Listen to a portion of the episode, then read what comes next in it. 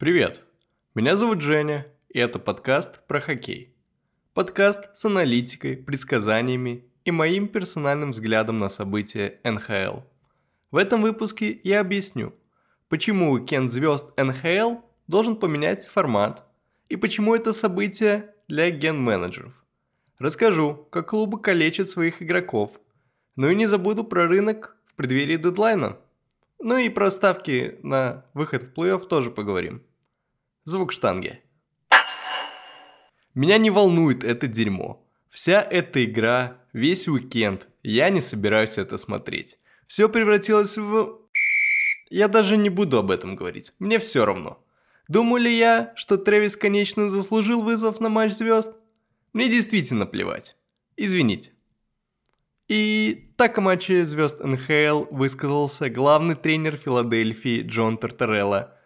Окей, бумер. Ты не любишь айпады в хоккее, на которых я, кстати, пишу сценарий для подкаста. Ты убиваешь потенциал молодых креативных игроков. Но про матч звезд НХЛ я тебя поддержу. И не поймите меня неправильно. Я считаю такое событие очень нужным для бренда и популяризации хоккея. По последним данным, просмотры НХЛ на американском телевидении упали на 22% в этом сезоне – сам же хоккей стал только зрелищнее. Со всеми скоростями, лакроссами, инфографикой в трансляциях. Но есть такие моменты, где тематические ночи типа Pride или вот этот уикенд звезд НХЛ. По-быстрому вкину тейк про Pride и недавний скандал с Проворовым. И перейдем к уикенду. Я считаю, что игрокам нужно давать выбор какие инициативы поддерживать, а какие нет. И это стоит делать лишь для искренности игроков и возможности различных комьюнити, легче заметить своих героев. А так, катаются 20 безличных хоккеистов, и ты не поймешь, кто с тобой из игроков на одной волне. Матч звезд НХЛ. Событие должно менять свой формат и принцип отбора игроков. Где Кракен, Гарри Бэтмен, а? Ты что ли Сиэтл в лигу по приколу взял? Почему, если игрок из Кракена из-за травмы не может участвовать в мероприятии, вы забираете у клуба и его фанатов быть возможность презентованными? Почему, когда игрок Баффало травмируется, то его заменяет сокомандник? Почему Нью-Йорк Рейнджерс имеют три игрока, а новая франшиза никого? Может, нужно было позволить фанатам Кракена выбрать замену? Отправили бы третью звезду этого месяца Винсона Дуна или Андре Бураковского. И события хуже не стало бы. А парни бы получили хорошие воспоминания и было бы весело. Уикенд звезд НХЛ должен состоять из представителей всех 32 команд, которым можно добавить игроков с прорывным сезоном – Идея же не иметь Кейна, Мэтьюза и Кросби из года в год, а поощрять игроков, которые зажигают прямо сейчас. Представьте себе такое событие в европейском футболе. Пол состава ПСЖ, пол состава Мансити, пол состава Реала, ну и так далее.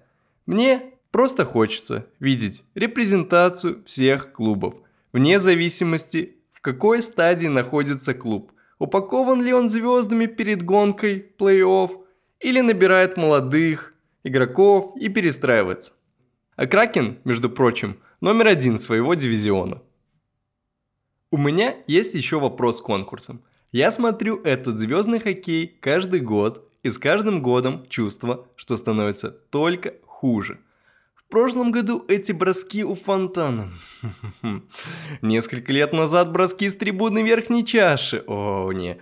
Нам даже комментировать это не нужно. Можем посмотреть на лица игроков, которые офигевают и пытаются приловчиться, чтобы не выглядеть лохами. Они же звезды. И так, и этак, а Лига зачем-то пытается во что-то новое и более кринжовое, когда атмосферу события и ее неповторимость делают игроки и фанаты. Разве это непонятно?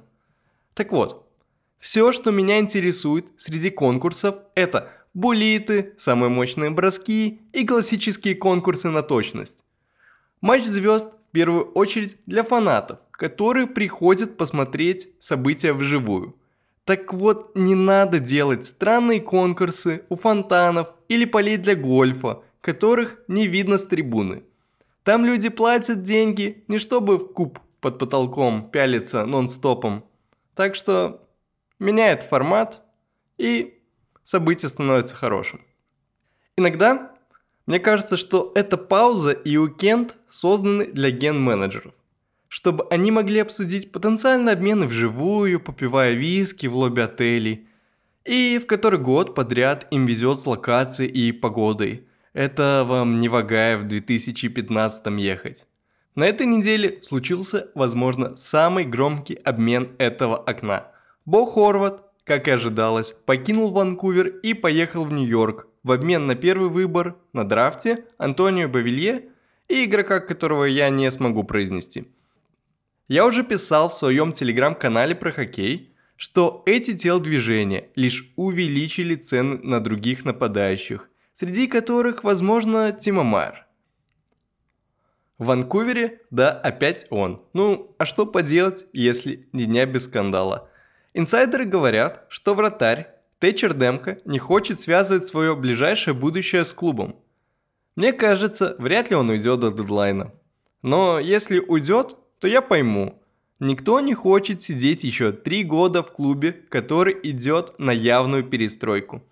Хотя за 5 миллионов в год я бы в любой команде попропускал шайбы. Есть разговоры про переход Макса Доми в Эдмонтон или Виннипек.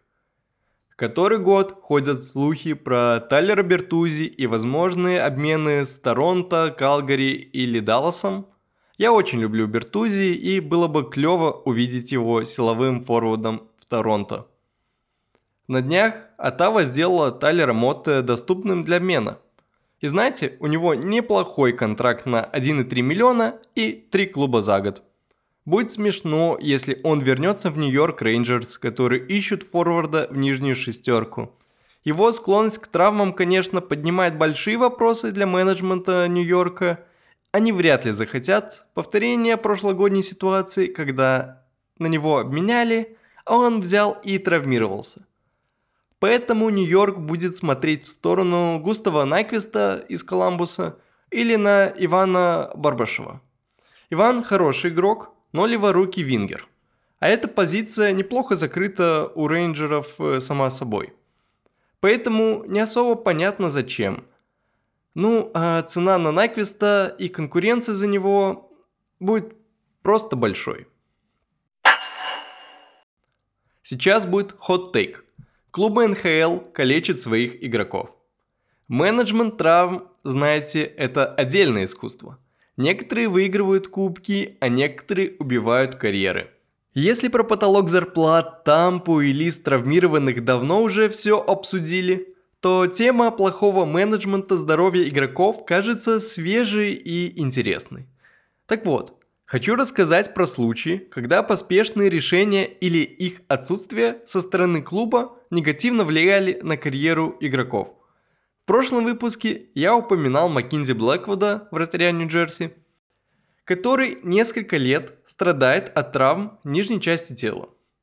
Игрок за пару сезонов прошел путь от вратаря основы и будущего Нью-Джерси до спусков в АХЛ, и в этом есть вина клуба. Имея проблемы с вратарской связкой, дьяволы находились в ситуациях, когда альтернатив в составе Маккинзи не было. Он играл много, без ротаций и старался вытаскивать отсутствие защиты Нью-Джерси. Получил одну травму, потом вторую, третью. И когда по-хорошему нужно было восстанавливаться и медленно входить в ритм лиги, его кидали в пекло, чтобы хоть как-то остановить падение команды прямо на самое дно. Этот сезон и повторная травма через месяц после начала окончательно убила игрока. Я посмотрел и проанализировал статистику Блэквода до и после травм и увидел закономерность, что после каждой травмы процент отраженных бросков от ожидаемых все время ухудшался и никогда не восстанавливался. И тут большой вопрос. Восстановится ли когда-нибудь? Ведь каждая травма уменьшает спектр возможностей тела. Маккинзи Блэквуд не единственный пример. Таких случаев довольно много, особенно если брать плей-офф. Игроки играют со сломанными ребрами и руками. Хоккей – это командный вид спорта. Так, э, что теперь? Нужно умереть за команду? И ответ от менеджмента будто «Да, нужно. Отдыхать будешь, когда разрешим, или когда не попадем в плей-офф». Недавно стало известно, что форвард Монреаля Коул Кофилд играл 2-3 месяца с травмой плеча и мог бы играть еще матчей 6, как говорит его агент. Но Монреаль на последнем месте дивизиона, риск осложнений с каждой игрой растет, поэтому было принято решение на операцию. Игрок выбыл до следующего сезона, ну, здоровья ему. А теперь представьте, Монреаль в зоне плей-офф, Коуфилд – лидер нападения, и отпустили бы его на операцию? М, вряд ли играл бы до серьезного хита от игрока типа Марун или Лучич, а потом бы стал Тарасенко номер два. Вот, кстати, Владимир Тарасенко – отличный пример, когда менеджмент клуба преследует свои интересы и не хочет слышать жалобы игрока. Форвард Сент-Луиса много лет страдает от травмы рук. Особенно уязвимо плечо. Были жалобы и скандалы, что решения Сент-Луиса и плохие операции, как следствие, только ухудшили ситуацию и привели к моменту, когда Тарасенко несколько сезонов подряд в открытую заявляет, что не хочет оставаться в клубе. Этот сезон для Владимира не исключение. Недавно он уже выбывал с травмы руки после неудачной игры с Миннесотой и, как обычно, ходят слухи о возможных обменах в Нью-Джерси или Калгари. Если эти истории вас не убедили, то как насчет Джека Айкела, который страдал от грыжи, что мешало ему играть, ну и жить, а Баффало долго и упорно запрещал игроку делать операцию, потому что это несет риски, которых, по их мнению, не стоит подвергать капитана – Поэтому пусть играет через боль, чем играет в рулетку с операциями. Наверное, так думали бумеры из операционки Баффало, ну, я не знаю.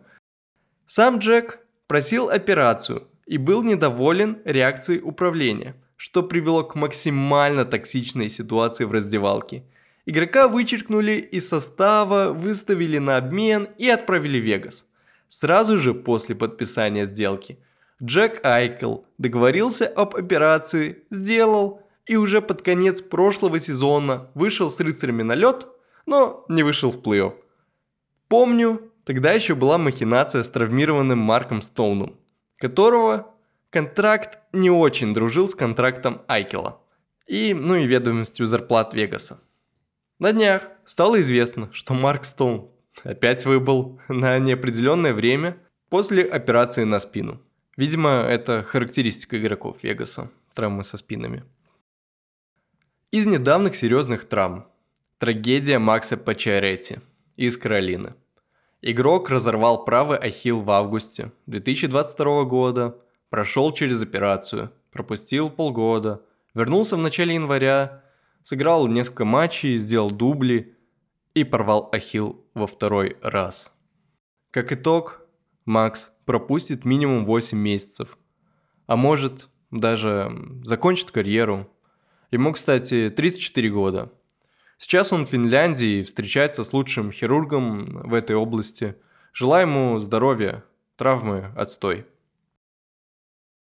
Про травмы можно говорить еще долго. Они идут с этим видом спорта, как картошка идет к бигмаку в Маккомбо.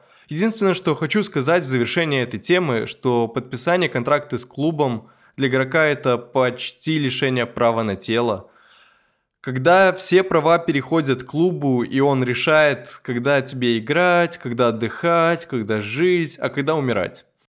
Увы, мы еще не раз увидим, как желание клуба влияет на карьеры игроков и рушит их здоровье.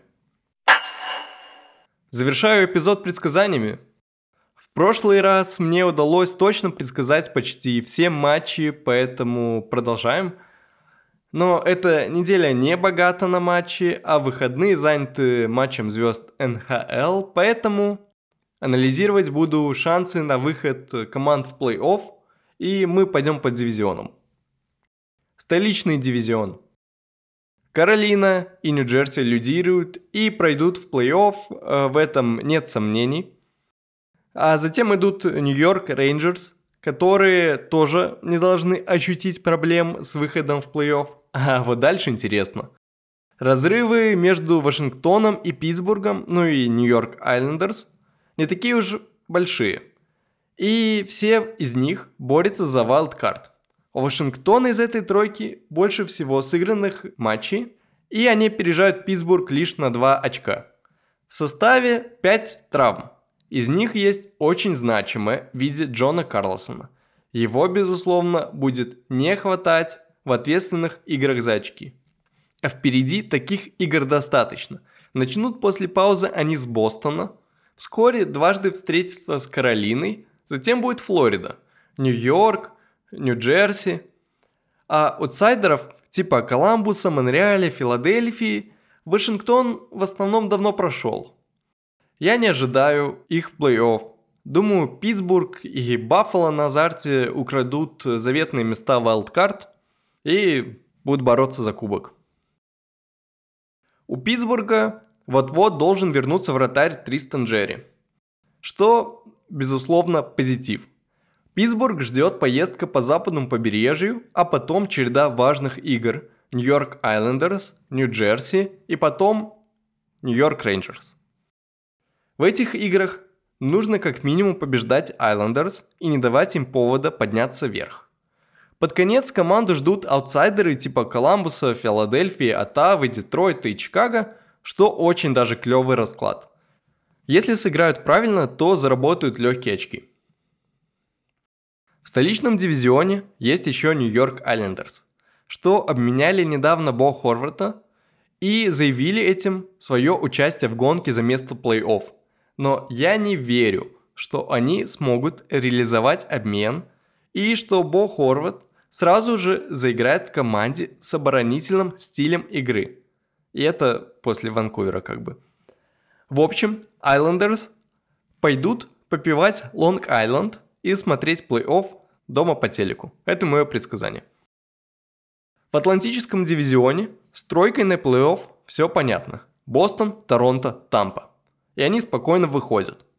Ниже Баффало и Флорида. Они соревнуются в основном с представителями столичного дивизиона. На мой взгляд, у Баффало больше шансов чисто на мотивации выйти уже наконец в этот плей-офф и не быть антирекордом. Тейдж Томпсон проводит какой-то невероятный сезон. Он в топе бомбардиров лиги. Но на днях получил небольшую травму в матче с Каролиной и не поедет на матч звезд НХЛ, что и, и правильно. Такому игроку лучше дать отдохнуть и восстановиться. По заявлениям, стейджем ничего серьезного. А что касается Флориды, то я все еще не уверен, что во вратарской связке есть надежность, слишком зеленые ребята для плей-офф. Флорида не пройдет. На Западе тройки довольно неоднозначны, есть прямые конкуренции. В центральном дивизионе Миннесота рубится с действующим чемпионом Колорадо, а где-то сзади точит клыки Нэшвилл. Миннесота с Колорадо выглядят мощно, и обе должны проходить в плей-офф. Кто с какой позиции – это вопрос открытый. Миннесота идет без травм и ожидает серьезных соперников после матча звезд. Даллас, Вегас, Нью-Джерси, Флорида, Колорадо. Все это идет подряд. Да и к концу сезона не сказать, что становится легче. Но Миннесота команда плей-офф и обязательно там окажется. Колорадо страдает от травм. В составе отсутствуют Ландескок, Байрем, Нечушкин, Хелм и другие. Можно сказать, что команда играет без ключевых игроков. Поэтому положение чемпионов сейчас довольно объяснимо. До плей-офф есть еще время, и команда способна выйти на вайлдкарт, потеснив Калгари. С марта у Лавин начинается легкая стадия расписания, где играть нужно будет с Аризоной, Детройтом, Сан-Хосе. Восстановление игроков и легкость расписания должны придавать веры в будущее и мотивировать идти через поражение в феврале. Вторая валдкарт разыгрывается между представителями Тихоокеанского дивизиона. Калгари в лучших традициях битвы за Альберту соревнуются с Эдмонтоном. У огоньков, как бы это ни звучало, не хватает огонька в нападении. Перекрой состава в межсезоне сыграл свою роль, и команда все еще не может нащупать подход к игре, с которым можно было бы идти за кубком кстати, тут я не удивлюсь обменом в Калгари, там, Тайлера Бертузи, например, либо Джеймса Ван э, Римсдайка. Если будет обмен и команда заиграет, то и в плей-оффе ее ждем вместо Колорадо. Ойлерс, напротив, не испытывают проблем с забиванием, когда у них есть Мак Дэвид и Драйсайтл. Недавно после травмы вернулся еще и Кейн. Но, как обычно, имеют проблемы с защитой. Сейчас у них травмировано два правых защитника – Мюррей и Клевбом. Ну и вратарь Смит, который и так не играл. Оллерс также находится в поиске двухстороннего нападающего в нижнюю шестерку, желательно праворукого, чтобы можно было поставить на позицию вингера. Есть слухи об интересе к Нойлу Акиари из Сент-Луиса и Максу Доми из Чикаго. За Доми, конечно, придется отдать немало. В целом, Эдмонтон чувствует себя бодро и готов бороться за место в плей-офф. По расписанию у них этакие качели. Легко, сложно, легко. Конец февраля и начало марта обещают быть горячими. Нефть-то умеет гореть, так что это свойство будет к месту, когда они будут проигрывать Торонто, Виннипегу и Бостону. Если не сгорят дотла, то пройдут. Всего-то там чуть-чуть выиграть, там чуть-чуть выиграть. Так и Вегас можно обойти. Ойлерс будут в плей-офф. Спасибо, что слушали подкаст про хоккей. В микрофон говорил я, Евгений Загорский. Пойдемте смотреть кринж-парад матча звезд и надеяться, что за это время случится много интересных событий или хотя бы представители команд выберут – нормального директора ассоциации игроков и не будет в будущем локаута. Пока.